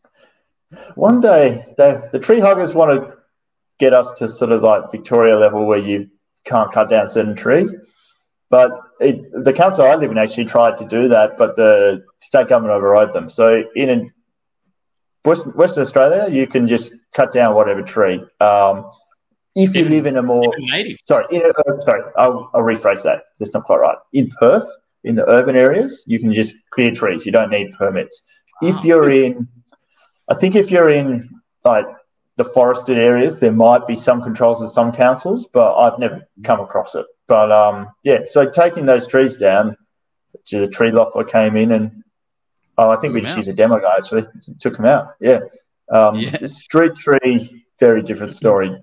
Or you can possibly move and cut them, but I just assume they can't go because the council's going to give you a hard time. Um, yeah. And there are policies around when you build a new house in most councils, there's policies around having to plant a new tree, at least one tree to to give that uh, tree tree canopy cover, which I think is quite a pragmatic way to deal with it. You can still build houses for people to live in, but then you landscape well so that you don't get this heat island problem that we've seen in the past with with bad development. Mm. Yeah, it's um it's interesting. And obviously, every state is different. Like South Australia, for instance, they have rules and regulations around things called significant and protected trees. So, willow myrtle is a protected species, and gum trees are a protected species. And if there is a significant tree, which is a, a, a, a tree that, anyway, you don't, who cares? Um, the, the next thing that I noticed on this thing is um, the driveway looks a bit steep. So, the, the is the, the lot sloping back? Yeah, so that, that just street visual? that it's on, um, see how it looks like it's a two-story house at the back. At the front, yeah. it's only single story, right? So that gives you an idea of the slope. Um, yeah. What's interesting with this site and what really attracted me to it is it's on a. I don't like to buy on busy roads. Uh, I prefer just uh, back streets as a general rule.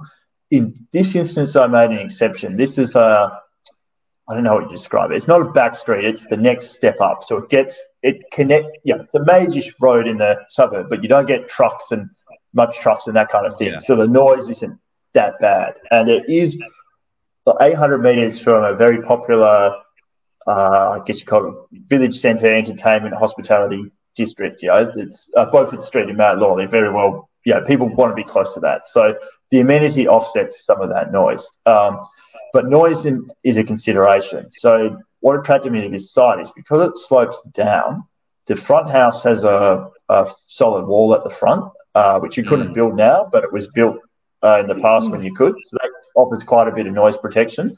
And then the new houses are down below the ground, so they um, have noise protection because of that. And it's also, if you were on that the roof of that house and you turned around looking towards us, you can see city views. So um, it has a really nice aspect. So yeah, that driveway has some slope, but it's not. There's rules around the slope of a driveway, but it's not. Um, so steep that it impact any of that. And then when you get Yeah. sort of to the back part where we built the houses, that's all fairly level. Yeah. So when you when you do build these though, um, stormwater, do you have to pay more for um, pumping the stormwater and things up the hill? Um, oh, to- that's a great question. This is sand soil in this part of Perth. A lot of Perth is sand in the flat bits. You go into the hills and it's clay, and if you're near rivers, you can get clay too. But sand means what we need is um, soak wells, which just control the flow of water into the ground. So they just specify the number of soak wells we need. Um, yeah, if this was clay, probably couldn't develop it. You're right. What would you do? How would you get the water up? Um, I, pumps. because Perth pump, has pump it up the hill. yeah, well, it's interesting. And if you are developing in Perth, clay, we have a lot of sand. So with clay, we don't. Councils don't always deal with it as well as that. I don't know if they allow you to pump it. Yeah, in other other parts of Australia where everything's clay, that's a common thing. Um, Yeah. yeah. You, you in Perth, you'd be very careful when you're building in clay because check the costs and check the regulations. Because I do know one council in particular where they they tell you you can get the higher density as long as you solve the stormwater problem. But with something like that, I this I doubt they would say it's solvable, so they might not even let you develop. Interesting. Yeah, I'm always very cautious of of bit like hills going down because of that because of that issue. One other thing that I've Yeah. noticed here on this picture is you've got precedence for other development sites. So that's one little helpful tip for people is don't be the first person into the lot. Like don't be the first person that developed here. I mean, for like, you know, if you're kind of newish and and inexperienced, you want to have precedence there that someone else has already done what you're looking to do so you can actually do it. So this one, based on what it looks like from the next door neighbors, you've got this front house and then you're putting two. And is that's exactly what you're doing? You're putting two properties on on top of this? No, it's what you said is a great tip because you don't want to be pioneering, but you always Pioneering. in your due diligence check with your town planning consultant. So you can't actually build them that way in this council. And this is a great example of that local planning policy thing I said. So under your state design codes, absolutely you could build that. But in this council, they introduced a local planning policy that requires you to have a minimum setback from the rear of the property. The idea being they want properties to have backyards. And if you, if you look at what that is, I can't remember no my head. It's a couple of meters. Um, Yeah, you no can't much.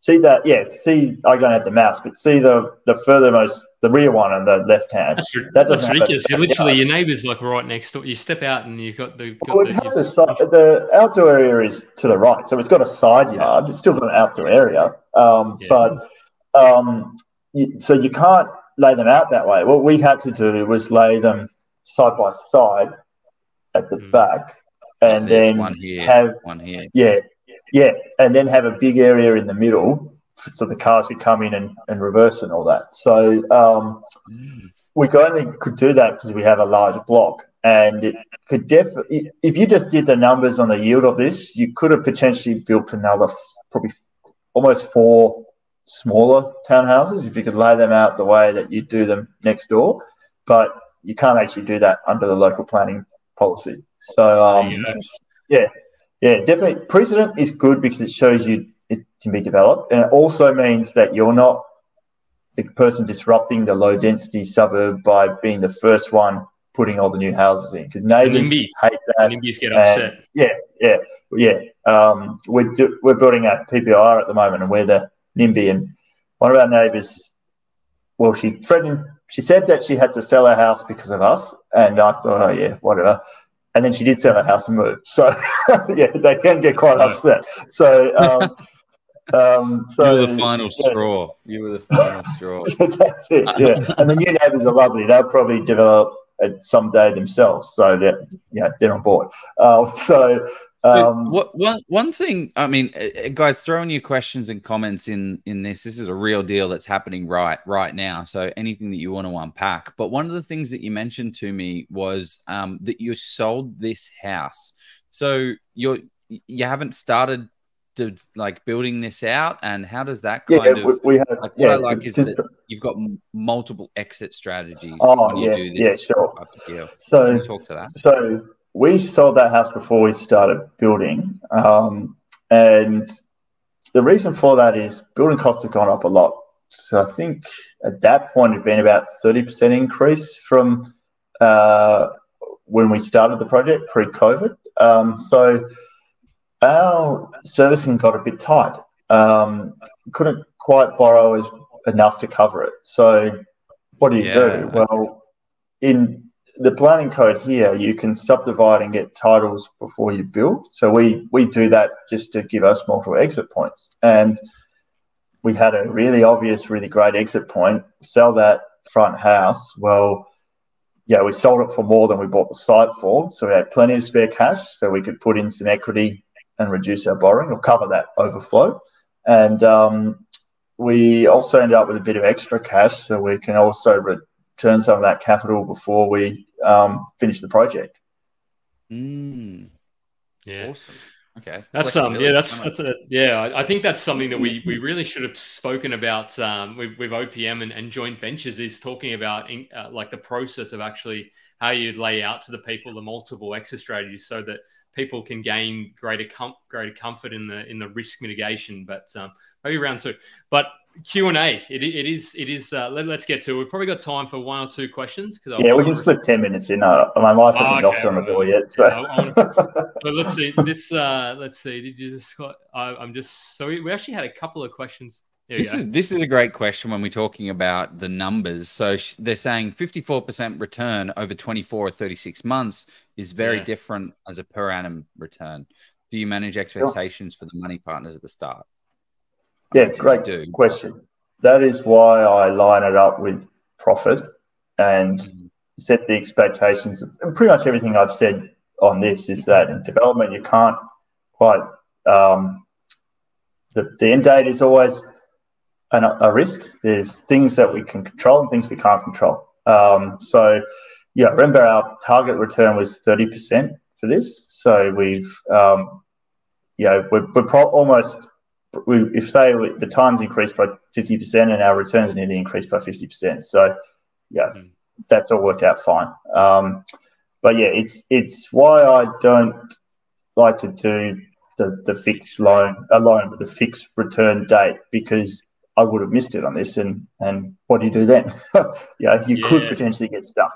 And, and I've also I, I, just think if you've set a you've taken a loan and you've then set an expectation that it's not going to blow out. Um, now, remember, it's, this type of blowout is very is not very common. It's just we had COVID, which is an uncommon event. So in terms of expectation as well, context is very important. I didn't have anyone turning around and thinking, this is all your fault and what you've you been doing? Because we all lived through COVID, you know. Um, you just you just have to roll with it. it and Particularly COVID in WA. I mean, yeah, the, the iron. I mean, uh, the iron. I was going to say the, the, the iron curtain went up. I mean, shouldn't shouldn't say that's. that's oh yeah, yeah. Um, Sorry for the WA viewers. We don't want to get into politics, but yeah, there was some frustration around that um, yeah. on my end because we could not. We needed people to do construction work. We couldn't get them in, so uh, building times blew out, um, and, and, so on. But yeah. yeah. here we are. We all got through it, so it's all good. and, yeah. and, and, I think the um, the really good thing that you mentioned, you are, is is the person holding the loan is is not the one paying the holding costs. That's actually that's factored. That's paid by the by the project from or, or yeah. So the that's probably giving the person with the who's who's borrowed the money um, more sort of assurance as well in, in the project, if I understood that correctly. Yeah, look, this is an art. You can do it any way you like. I've, I've certainly met people where that role is that they do pay the costs, but they get a different type of return. They probably, I think, they set that up. They gave them a percentage return on the money they borrowed, and yes, X percent of that went off to the holding costs, and, it, and the net was theirs. And yeah. Look, yeah, that's an interesting model. How would you deal with it if if you had that arrangement right now? We've had interest rates go up. Geez, I'm even losing track. What's it been? Two point one five two percent. Uh, two point three five went up to yesterday, so it went up. A, we've had yeah. five interest rate rises in a row. The last three have been 0.5 percent. Yeah, yeah. So yeah, nearly two percent total. Um, you know, that arrangement, the person getting the paying the interest is suddenly not getting as much net return. So, yeah, it's, this is a, very much an art. You have to think about your strategy, what you're doing, what's appropriate and, and try and think about scenarios so that it's kind of fair. What, what you don't want is suddenly getting to a point where someone feels like they're eating, they've, they've taken all the pain and the other the partners aren't taking the yeah. pain, you know? Um, yeah. yeah. Your, everyone's incentives are aligned together. You are just as motivated as they are to make that deal happen. Um, one quick thing I just wanted to mention on this return side of things is that um, this person, whoever commented it, made a really good point. A return of 54% per annum is amazing. Um, but you have to split this over how long the period is. So if this deal takes 36 months per annum, that is 18% per year. Um, and if it's split by two years, that's 27% return. So if someone's saying to you, hey, I'm going to give you a 50% return, and then it's like, oh, that's over 36, 36 months. Yeah, tell yeah. me what the time frame is. Or you would actually be better rather than having a 54% return over three years, you'd be better having a 35% you may be better over one year. You may be better. Well, I mean, be, because because it's not yeah. Because then you factor in what is the risk involved in the deal. Because to get yeah, that fifty yeah, percent yeah. return in one year, what is the because yeah, it's all yeah, it's all relative, right? All relative. I mean, but just but just factor that in. If if you hear these amazing returns, just figure out what the end over what period and ask for the per annum result. And also think about what your role is. So if standard for that type of thing in your market is thirty percent, and somebody's offering you fifty percent, you also mm, have to mm, ask why. And, and I don't think it's. I don't mean that, that people are trying to rip you off consciously, but I see a, in this OPM space a lot of new people offer high returns that they it's going to be hard for them to achieve. And it's just because they're a bit inexperienced, they don't necessarily know whether they can hit it or not. Um, and, and, you know, when I started, the first one I did, what I, my projections probably weren't quite what, what I ended up with, which is okay. And that was with me with a fair bit of experience, but uh, it's very easy to do. And, um, it's just a sign that if you, if you say you're talking to four people and a bunch of the three of them were offering you a 15% per annum kind of rate and one was offering you 20, 25, then yeah, maybe it's that they're a bit green and it's not actually, it's only going to work out to be 15% anyway. Yeah. Yeah. Yeah. Good. Good. I think, yeah, I think that's, the, we, we, we could even, you could even do a whole kind of what are the key questions I ask a, ask uh, somebody you're considering going into a joint venture with. But um, I mean, I've, I've, I've got some. Um, yeah, this is kind of a question we, we did address. I think. I think Adam Adam said that you prefer somebody with 150. I think minimum. But... Yeah, yeah. Under our model, that one, that case study, we said 570 is what you needed. So minimum was 150. So we probably got uh, under that scenario, we'd end up with what three, you know, four people um, four, maximum. Yeah, partners yeah, plus the servicing. Yeah. Yeah. Um, I, I, think this is an interesting one. How, how do you, uh, and we're not, uh, we're not accountants and we're not lawyers. So, um, but, but generally how, how do you sort of structure? Yeah, great. I'm not, I'll, I, I'll just tell you how we do it. And, but emphasize it's your accountant, your lawyer, mm. and your broker that you have to speak to when you do this. Because uh, when I first set one of these up, my accountant and lawyer both had very strong opinions about how finance works. Only my broker actually knew uh, because he's doing it day in, day out. The other guys were seeing it often, but not every single day. And uh, we use a company structure. So the direct, the servicing person becomes the director of that company and they provide the guarantee that way. Um, yeah. you, you could uh, you do with a trust, but um, yeah, exactly. Um, a trust, I'm sure, would work too. But the reason we didn't want to use a trust is two things. One, banks are with a company. It is there's something called the Corporations Act, which provides standard set of laws that apply to companies. So when banks look at that, they already know that that's the case. When they look at a trust, each trust has a trust deed that specifies exactly how it works. So when they see a trust, they know they've got to look at the trust deed, and it's just way more hurdles to jump through. And we're, with this size project, we're on residential lending, so we don't have necessarily a very sophisticated person on the other end. Um, yeah. So we just want to avoid the complexity, and so that was we picked a company for ease loan, and also because of the Corporations Act, it meant that there were certain rules that applied. So, from a governance perspective, it gave investors certain rights by default, which we felt was just fair so that they knew there were ways to, to take control if things weren't, if I wasn't performing or whatever. You know, it's all black and white and all set out already rather than having to go through trust deeds and spend more money on lawyers figuring all that stuff out.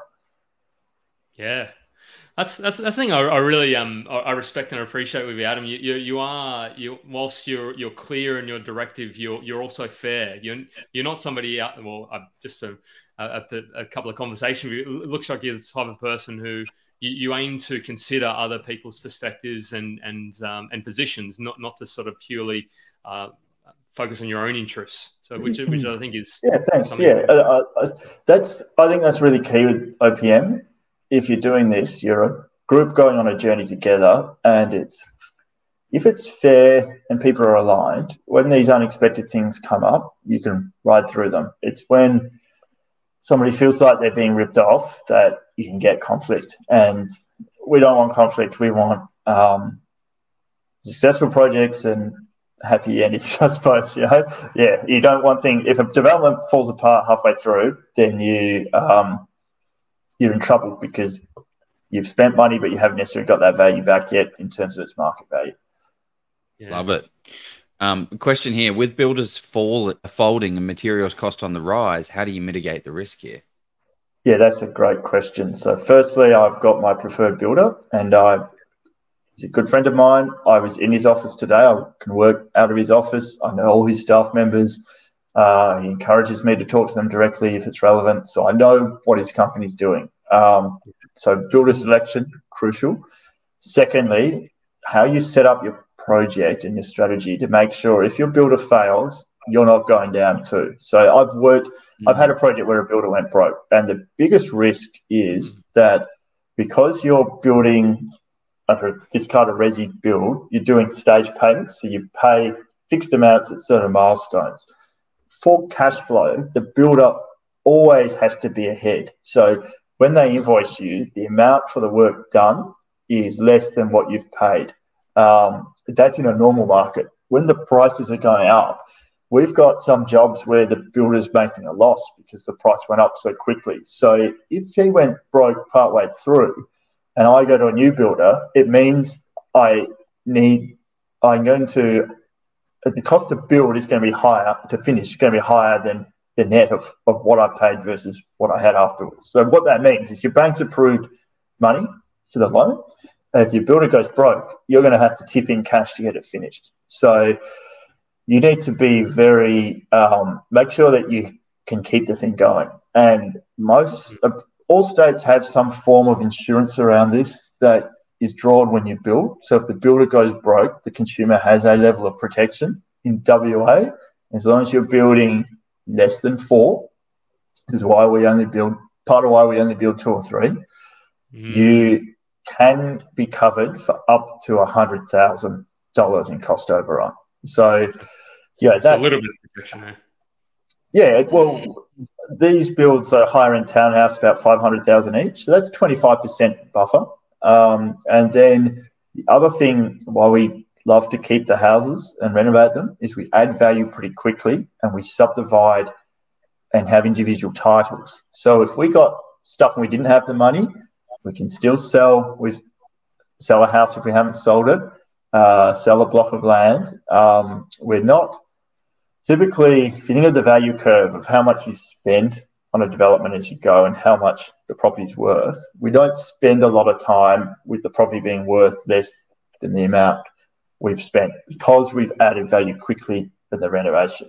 Um, that's a, probably a 10 minute thing to really explain what I mean by that, but uh, maybe I'll just simplify it. Just think about um, what happens at the, what, what point is your, if your project ended, would you owe the most money compared to the lowest market value. And typically, it's if you've knocked a house down, it would be lock up. When you get to lock up, that structure might be worth something. If you put it on the market, someone might pay you something for the land plus the structure.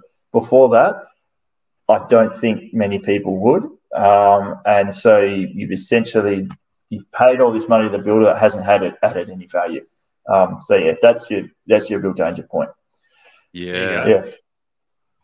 We go. But this, this will be the last question, and it goes to David. He is a regular viewer um, and a great supporter. So I, lo- I love your support, Dave. Keep going. Um, so he just says, "How do you get resi lending instead of development lending? Do you delay G's?" Uh, there's two questions there. So resi, I can Yeah. probably answer this one, but resi lending, you basically you just have to keep it under a certain number, I imagine, isn't it? Like if you go over, it goes into Yeah, look. I'm certainly no broker, but the the key for us has been the type of property and the number we build. Um, and it, not all, it only falls in with some lenders, but um, that's why I work with a broker. He knows who they are. The second part Yeah. around GST, um, this is a good question.